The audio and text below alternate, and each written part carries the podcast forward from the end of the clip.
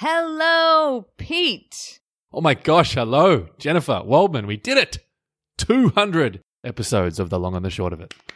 Woohoo! Episode Congratulations. 200. Congratulations to you too. Can you believe it? Not really. It's like, you know, we were saying just before we recorded, on one hand, it feels like episode two. And on one hand, it feels like episode 200,000. It's so true, but I have to say it's been a very enjoyable journey this far. I'm looking forward to the next 200 episodes. me too, me too. Another 200. There's a fun little benchmark. So I guess for this episode, we shared in the lead up that we are going to do an AMA, which stands for Ask Me Anything. But there's two of us, so I guess it's an Ask Us Anything. An AUA. An AUA. We probably should have just called it an AUA. right? Alas, here we are. And our generous, amazing, wonderful listeners. Hey, listeners, thanks for tuning in once again. Many of you have submitted some great, great, great questions. We have so many, and we're going to do our best to get through as many as possible.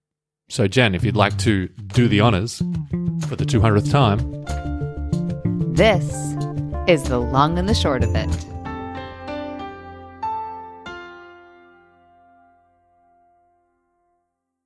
Before we dig into these questions, Pete, Mhm. I want to say that our listeners are so freaking brilliant. We got smart. such So juicy questions. So before we hit record, Pete and I, we went through the questions and we pulled out the ones that are going to become their own episode because there were so many juicy questions. We were like, hmm, can't answer that one in two minutes, but could definitely spend 20 on that. So if you don't hear your question answered today, it's very likely that it will show up as its own special episode in the future. Yes. So thank you everyone who submitted questions. And I guess we're just going to pick one by one. We're going to ping pong back and forward. We'll do our best to answer as succinctly as possible and hopefully add some insight into some of these great questions. Ooh, one more thing. We've prepared nothing. We did a very quick scan of the questions, literally five minutes before we hit record. This is all improv, baby. Which is the, it's the long and the short of it. That's what we do. We've never prepared anything for 200 episodes. Why start now? Okay, so Pete, here is a question from Jasper. Mhm. When was the last time you changed one of your deeply held beliefs, perhaps even one you'd consider core to your identity? And what was it? Oof, just kicking off with a nice, light, Right? easy question. Okay. In the interest of time, I'm going with the first thing that comes to my head when I answer these questions. So the first thing that comes to my head, this is a great question, is I guess most recently it's probably to do with marriage, funnily enough. So Uh huh. I guess I would have told you five years ago, four years ago, even, maybe even three years ago, that I didn't necessarily see marriage in my future as something that I would get excited about or feel the need to do, to be wed. And yet, I stand before you, I sit before you with a ring on my finger and an unbelievable wife, Tracy, who is now Tracy Shepherd. And it's been one of the best changes of my mind slash revisiting of my beliefs that I could possibly fathom. So I guess that's Hmm. the most recent and the most beautiful example of one time that I've recently changed my beliefs. What about you, Jen? When have you changed your most deeply held beliefs? This one I'm finding very challenging. I guess it's because of the pandemic that I had to challenge this deeply held belief, but I really felt to my core that I could never live anywhere other than the greatest city in the world, New York City. And then mm-hmm. during the pandemic, I ended up living on a remote island in Massachusetts. And recently, my daughter has informed me that when she grows up, she's going to be moving to California. So who knows? Who, who knows? I am no longer going to solely see myself living in New York City. Instead, maybe I'll be like a woman of many states. We'll oh, see. Oh, I love it. Or countries. Come to Australia. that actually ping pongs to another question from one of our listeners. slash my wife, Tracy. Thank you for oh, submitting Tracy. this question. Tracy would like to know. Maybe she's asking a question that she hasn't asked me that she wants me to answer on a podcast. If you could live anywhere in the world, Jen, for one year, where would it be? Well, funny enough, I love this question and I can envision myself living many places for one year, contrary to the answer I just gave. But if I could live anywhere for one year, it's not necessarily that adventurous, but I really deeply, deeply want this. And I know my husband does too. I would go live in London for a year. Hmm. Hmm. Nice. Yeah, I could definitely see you in London, especially with that great British accent that you've got. Stop it. I'll have to put a link to the outtakes in our box of goodies somewhere. There's an outtake of you doing a British accent. I'm going to pop that in the box of goodies. Okay, wait, just sidebar. when I was an actor, I had a really good British dialect, which I had like trained to Mm. do. And Yeah. now it sounds more like I'm making fun of it. What has happened to me? Not sure. Things change, I guess. Okay, I'd be in a similar area, which is fun. I think that, I mean, like you said, I think I could almost live anywhere for a year, but I would go with my, I guess, probably recency bias. I would live in Italy for a year in a heartbeat and eat all of the pasta and pizza and gelato and enjoy trying to communicate in my broken, very broken, awful Italian and just soaking up the sun and the Tuscan hills. And oh, I love Italy so much. So I would go and live in Tuscany in a heartbeat for a year. Love that. I will be coming to visit you there. Okay, we've got a question from Mickey. Oh, P.S. Mickey has, I think, found our podcast in recent months and has been so communicative and wonderful and generous and has provided a lot of feedback and has shared a lot of episodes. So thanks, Mickey, and thanks for this question. Mickey gave us a shout out on the Akimbo podcast. So thanks, Mickey. Yeah, let's drop that in the box of goodies so everyone can hear it. Thanks, Hmm, Mickey, hmm, for that. hmm. Okay, here's Mickey's question. Dropping the ums. This is something myself and others in my business struggle with, and you two are phenomenal about it. How did you train yourselves so well? I'm considering handing others an electric shock to zap me every time I do it, but that might be a bit extreme. I don't think you need the electric shock, but I think that you need the discomfort of silence. Yep. I think that I'm sure I learned this from Seth. There's actually a blog post where he writes about this, which I will put in the box. It's going to be a big box of goodies. I'm going to put that Yeah, in the box. Of, it's going to be a big box of goodies. But as far as I recall, Seth's instruction, and I've spoken to him about this, is basically to replace um with silence. And that the reason we say um or ah is usually because we're trying to think. So we're filling in the silence while we're trying to think. And so the alternative is to think in silence, which isn't as uncomfortable as getting an electric shock, I imagine, but it is for many people quite uncomfortable to sit in silence. So part of that, I think, is practicing slowing down and sitting in silence.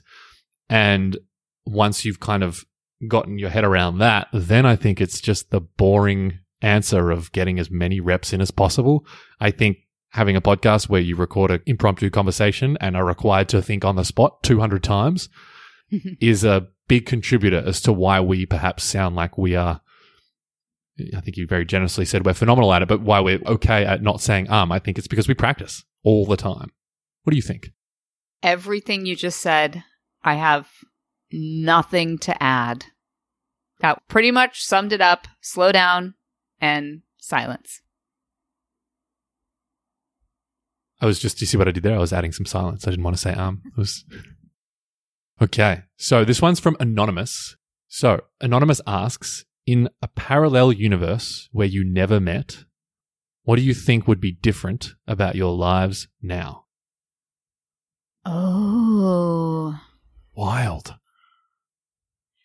I don't like that parallel universe. me neither. Me neither. Me neither. Oh my gosh. It's so hard to imagine because I don't know that we talk about this that much on the show, but Pete and I started out as people doing a podcast together. And over the course of how, what is it, four years at this point? Yeah. We've become like the best of friends. We're very, very close. We know everything. We tell each other everything. I think my daughter even considers Pete like part of the family. So I Aw. can't even really imagine the life path. Hmm. I'm sure I would have a different friend, they may or may not be Australian. right? And someone else, uh, I'd be collaborating on something with someone, but I, gosh, I'm very resistant to answering this question. And that's my answer. yeah, it's wild to think about because so much of the life that I live now and the work that I do now, I can draw pretty straight line back to the moment that you and I met in some way. Yeah. Like there's a connective tissue between that moment where we met in altMBA and almost everything that I do now because you, I don't even know if I've ever said this on the podcast. You were the reason in the end that I had the confidence to start my own business as Hmm. opposed to coaching on the side of working in a full time job, which is what I did when I first met you. And at some point, you gave me enough nudges and introduced me to some people very generously who ultimately ended up becoming clients. And that kind of kickstarted four years ago my transition from doing a little bit of coaching on the side to I have a business now and coaching is one service that I offer. So that is like literally part of every day. So to imagine you and I not meeting and for us to not have that conversation, I don't know. I guess I'd be perhaps working in a company still. And as a result, potentially quite unhappy. Mm-hmm. and yeah, it's, I don't know. It's wild to think about and a little sad. It really is. I know. I'm like, I'd be miserable and sad because I hadn't met Pete. That's the parallel universe. okay. Well, we didn't quite answer that one, but that's as good as that one's going to get. Okay. How about this one from Reen? I'd love to hear your definition of meta. It's entered my vocabulary through listening to you two, and whilst I looked it up in various dictionaries, none of them seem to fit the context of the long and the short of it. okay, Pete. So when we say something's meta, what do you mean? Uh, it's so funny because I was about to say, I don't know if I, perhaps I'm not using it correctly. And then in his question, he said that he referred to a dictionary, which makes me think I'm definitely not using it correctly. However, the easiest way that my brain thinks about meta is the movie Inception. And so in the movie Inception, there is this concept of having a dream within a dream within a dream, I think it is. So it's like you're experiencing the thing that you're experiencing within the thing itself, if that makes sense. Yes. And so that is how I think about meta.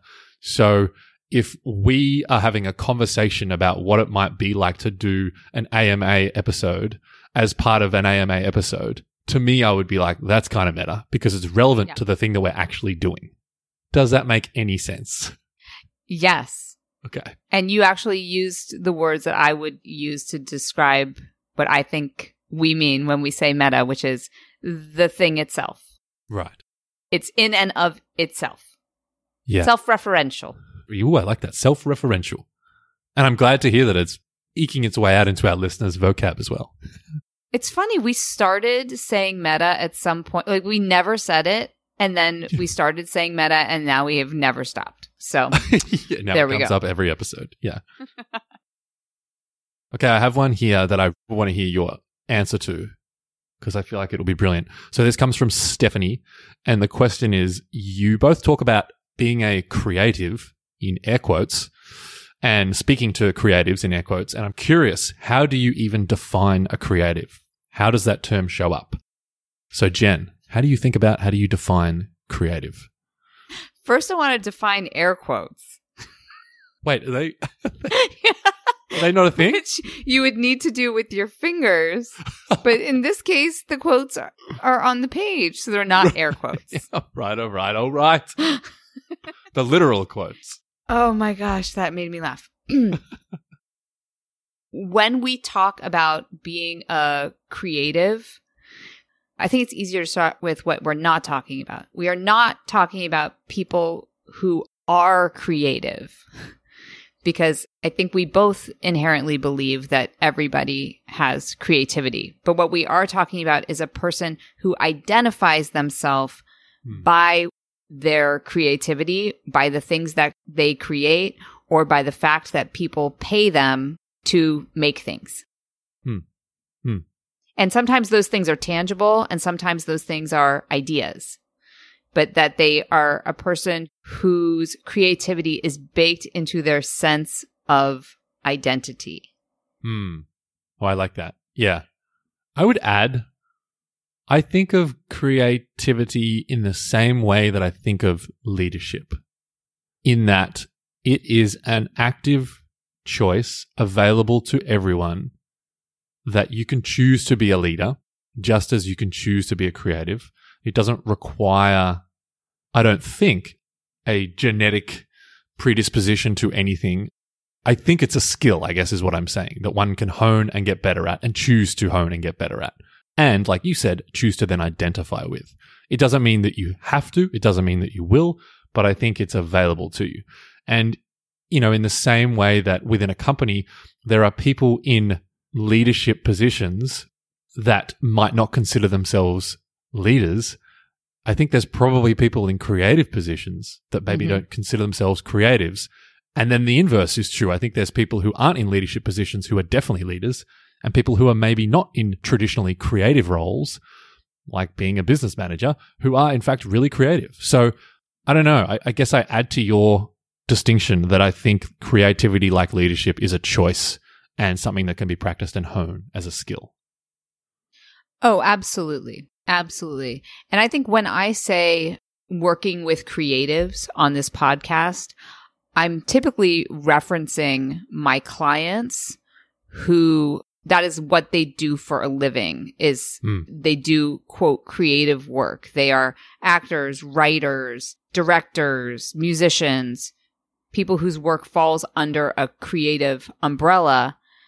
And to Pete's point, I also have some clients who I coach on speaking and such who don't necessarily identify as quote a creative, but they're coming to me to work on creativity. Hmm. I like that. Okay, Okay. here's a question from Laura. Let's just say you've had a few weeks off for the first time in a long time. Mhm. You've returned to work for yourself. Okay, so this person is self employed. And this work is something you were super passionate about before you left for vacation, but now the spark has gone. How do you motivate yourself to get it back?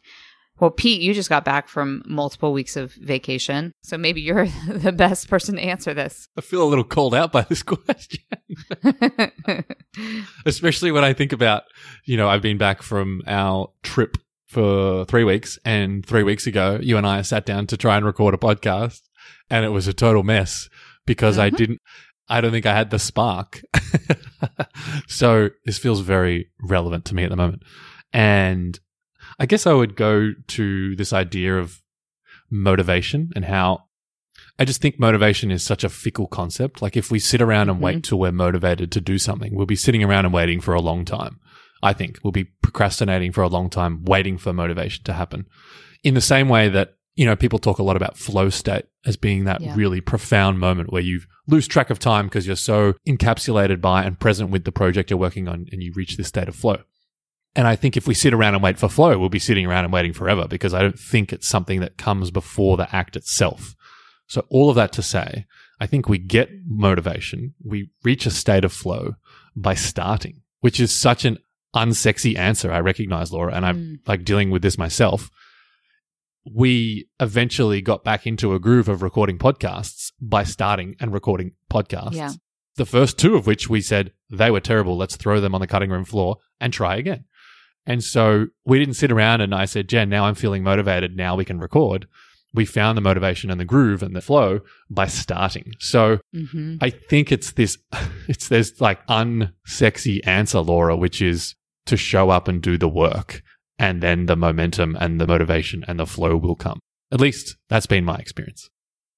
I think that's such a wise answer.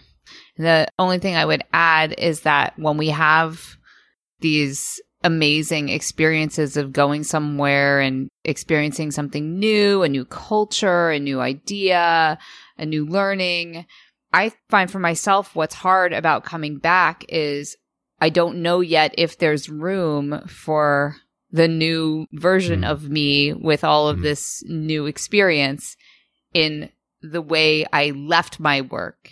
Yeah. So it's like, how do I bring these new ideas? How do I make room for the new questions or in some cases, new priorities? Sometimes Right. you leave work for a little while and you're like, wow, my priorities are just way out of whack.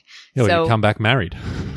Right. Or in your case, you come back married. So it's making room for the n- new information Mm. in the work. Yeah. I like that. I like that. So we're entering unknown territory for us in that we're going to record this episode for a little longer than our usual 20 minute time constraint. So, shall we keep going? We shall. Okay, Pete.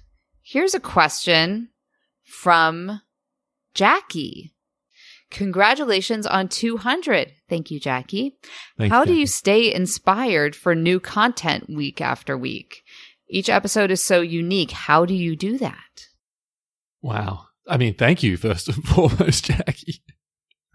It's so it's quite nice to see that reflected back because honestly, Mhm. Jackie, being in it, it feels like I haven't come up with a new idea for a podcast for 145 I completely agree with you.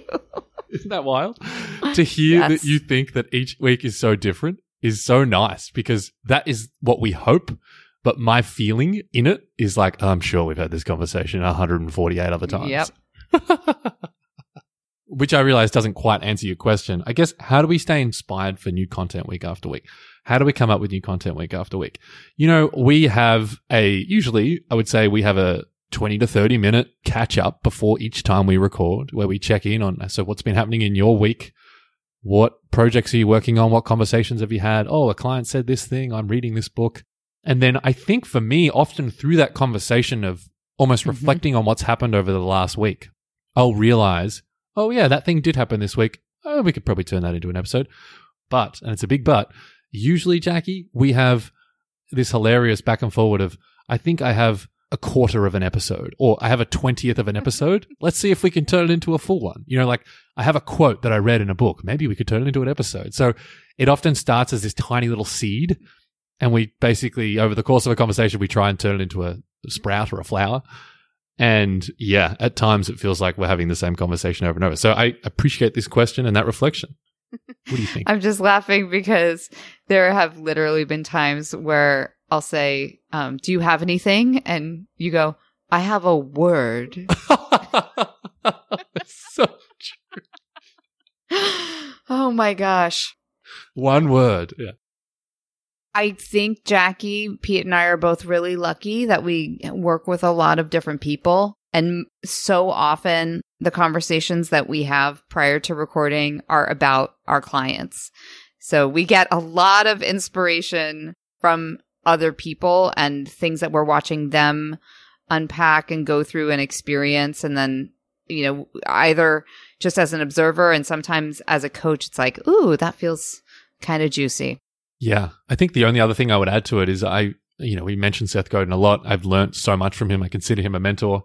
And one of the things that he's spoken about, about his blog. So he writes a daily blog and has Mhm. done so for like maybe over 20 years or something absurd. Crazy. And it's like, how do you keep coming up with content? Said like, how is that possible? And he says, I notice things for a living. So for me, I found that quite a profound lens to look through life of like, Yeah. what have I noticed and what have I observed in the last week? Mm-hmm. And just trying to stay open to seeing things that maybe I'm, I'm not seeing if I'm not paying attention. So yeah, that's kind of how we do. But I also, like we've mentioned, feel like we're not coming up with new ideas sometimes. okay. So we have a few more to get through. I feel like we're doing a good job here. We're getting through as many as possible. All right. We have a question from our incredible editor, Jen, Sarah Nichols. Can we just give a shout out to Sarah Nichols? What a legend. dealing with us. Sarah! Dealing with our shenanigans. With the, I, uh, Sarah, I know you edited that episode perfectly, but we realized that it's terrible and we're going to put it in the cutting room floor. Yes. Yeah, so sorry about that. Sorry, Sarah. Sorry, Sarah. Is the most quoted phrase on this whole podcast. Okay. Sarah asks When you realize you've been hiding from something you're afraid of, what strategies do you use to propel yourself toward action? I love slash hate this question.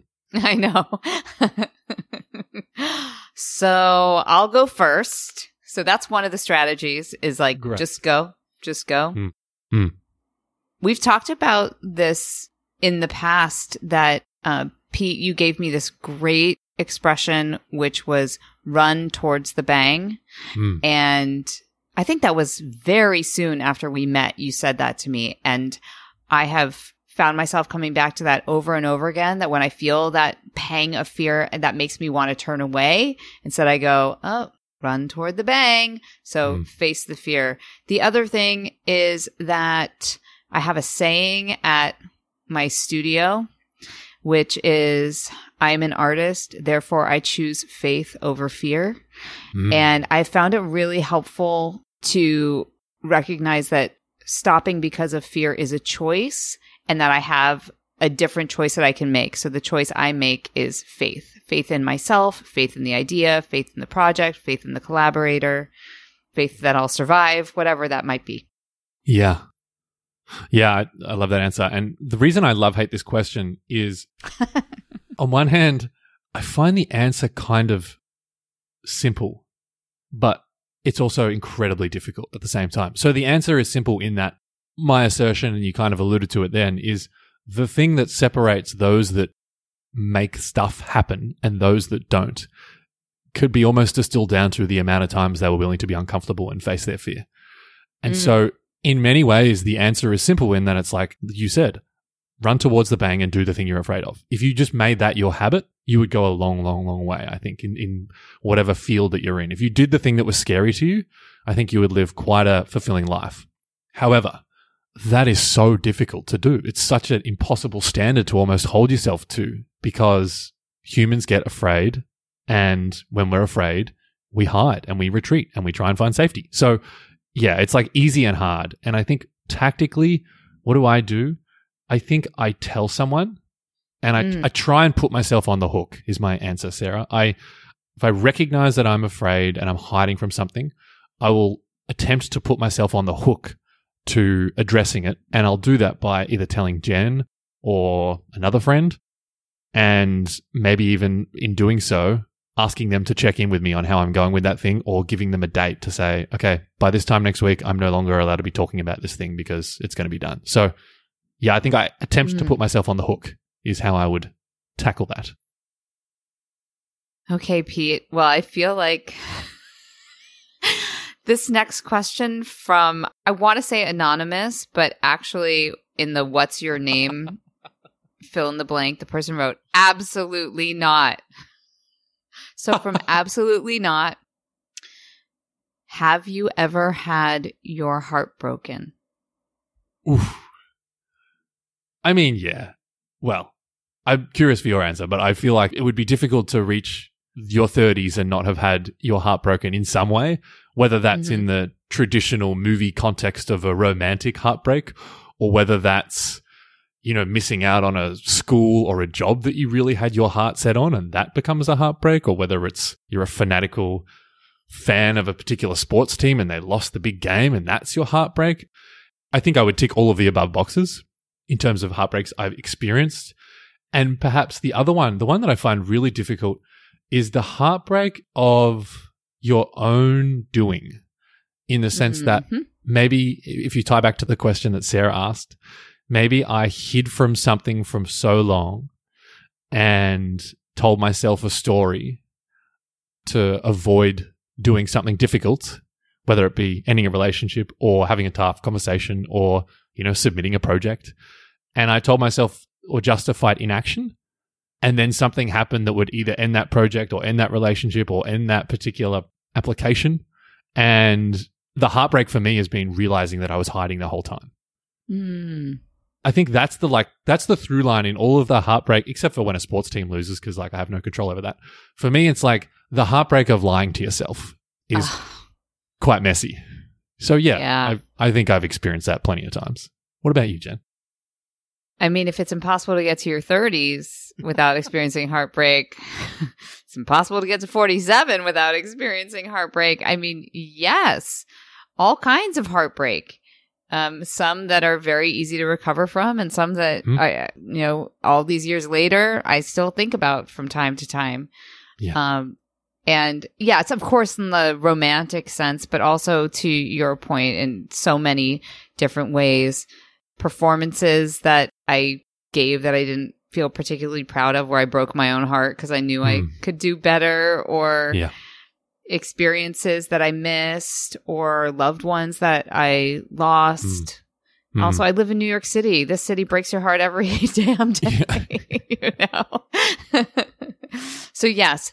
That being said, I appreciate most of my heartbreaks Hmm. because even though they were really devastating at the time, very often it's brought me closer to someone or given me an aha moment or pushed me forward in a way. So while I don't wish to relive any of my heartbreaks, I also don't wish to unlive them. Yeah. There's a song that I'm going to put in the box of goodies, and the line I remember hearing about five years ago, and I- it's stuck with me, and that is that beginnings always hide themselves in ends. Mm-hmm. And- I think that is a, a great way to think about a heartbreak often feels like an end. And so where's the beginning within that? I think is an interesting thing to look at. Mm. Well, thank you. Absolutely not. That was a that was a deep question. All right, there's a couple more. Okay, so we had the option of asking a question just for one of us. So there's a question just for you here from Ayana. Oh. What is one thing about working on Broadway that you think actors would be surprised to know and or should know? What is one thing about working on Broadway that I think actors would be surprised to know? I think actors would be surprised to know that working on Broadway is basically doing community theater with a budget. It is not that different than all of the other shows you've done. It's just there's a lot more money, so everything gets to feel fancier and Hmm. be quote better, but it's Hmm. it's all the same. It's all Wow. the same, I love that answer. Isn't that like a great metaphor for so many things in life? right? right? Yeah. Okay, Pete, here's one that is just for you and this is going to be our last question of the moment. Are you ready? I'm ready. I'm ready. I'm ready. When are you visiting the USA? uh, it's almost like you teed this one up deliberately. I am excited to share with our listeners. I am visiting the USA in August. I'm coming back. I'm coming back. I'm going to be in Chicago from the 13th till the 17th of August and New York City from the 17th of August till the 26th of August. So I'm hopefully going to see a bunch of you listening there and I can't wait. Yay! While Pete's in town, we are going to do a live podcast, which we will tell you about as it gets closer. So if you want mm-hmm. to come and be in the room and be a part of the long and the short of it live, you can join us. And listeners, that brings us to the end of the AUA Yeah, yeah. episode, Ask Us Anything. Throughout this time today, we have mentioned the box of goodies multiple times. Mhm. And if you are not yet a subscriber to the box of goodies, this is our weekly email that we send out. It's not like typical show notes where it summarizes what was in the episode. The box of goodies is actually things that Pete and I think of after the episode. Afterthoughts. right. It's our afterthought. So it's like, oh, we should have mentioned this TED talk or this book or this blog. And we've gotten so much great feedback from people who absolutely love getting the box of goodies. So if you're not yet subscribed, Pete, how could they subscribe? Oh, they can head over to the long and the short podcast.com. There's a little box where you enter your email and then you are set. You'll get an email every single week with a link to the episode, but also to all of these wonderful goodies that we've thought of. And I guess the other thing while we're here is if you have enjoyed one of the last 200 episodes, I hope. I hope at you. least one. Yeah, it would be weird if you're still listening and you hadn't. And if you have, we would love it if you share it with a friend. We have never really talked about like give us a review on Apple or Spotify, but like I guess up But to 200 please do. episodes, if you want to give us a review on Apple or Spotify, that would be great. Yes, and please, please share an episode that you love with someone who you think would benefit from it. I know you hear it on everybody else's podcast too. Yeah. The best way for people to find the show is for you to share it with them or to review the show. So thank you in advance for doing that. We appreciate it. Pete, we did it. We did. We did it. And we appreciate that. And we appreciate you listeners, even just tuning in, even listening to us once a week is wild to me that you are willing to dedicate 20 minutes of your of your week to listening to Jen and I try and make sense of a word or an idea or a topic or a struggle. So I don't know. Just thank you so much for tuning in. Thank you, Jen, for being an amazing co-host and getting me to episode 200. Oh my gosh, thank you, Pete. Thank you, listeners. We did it! We did it, friends! Here we are, episode 200. Tune in next week for episode 201. And that is the long and the short of it.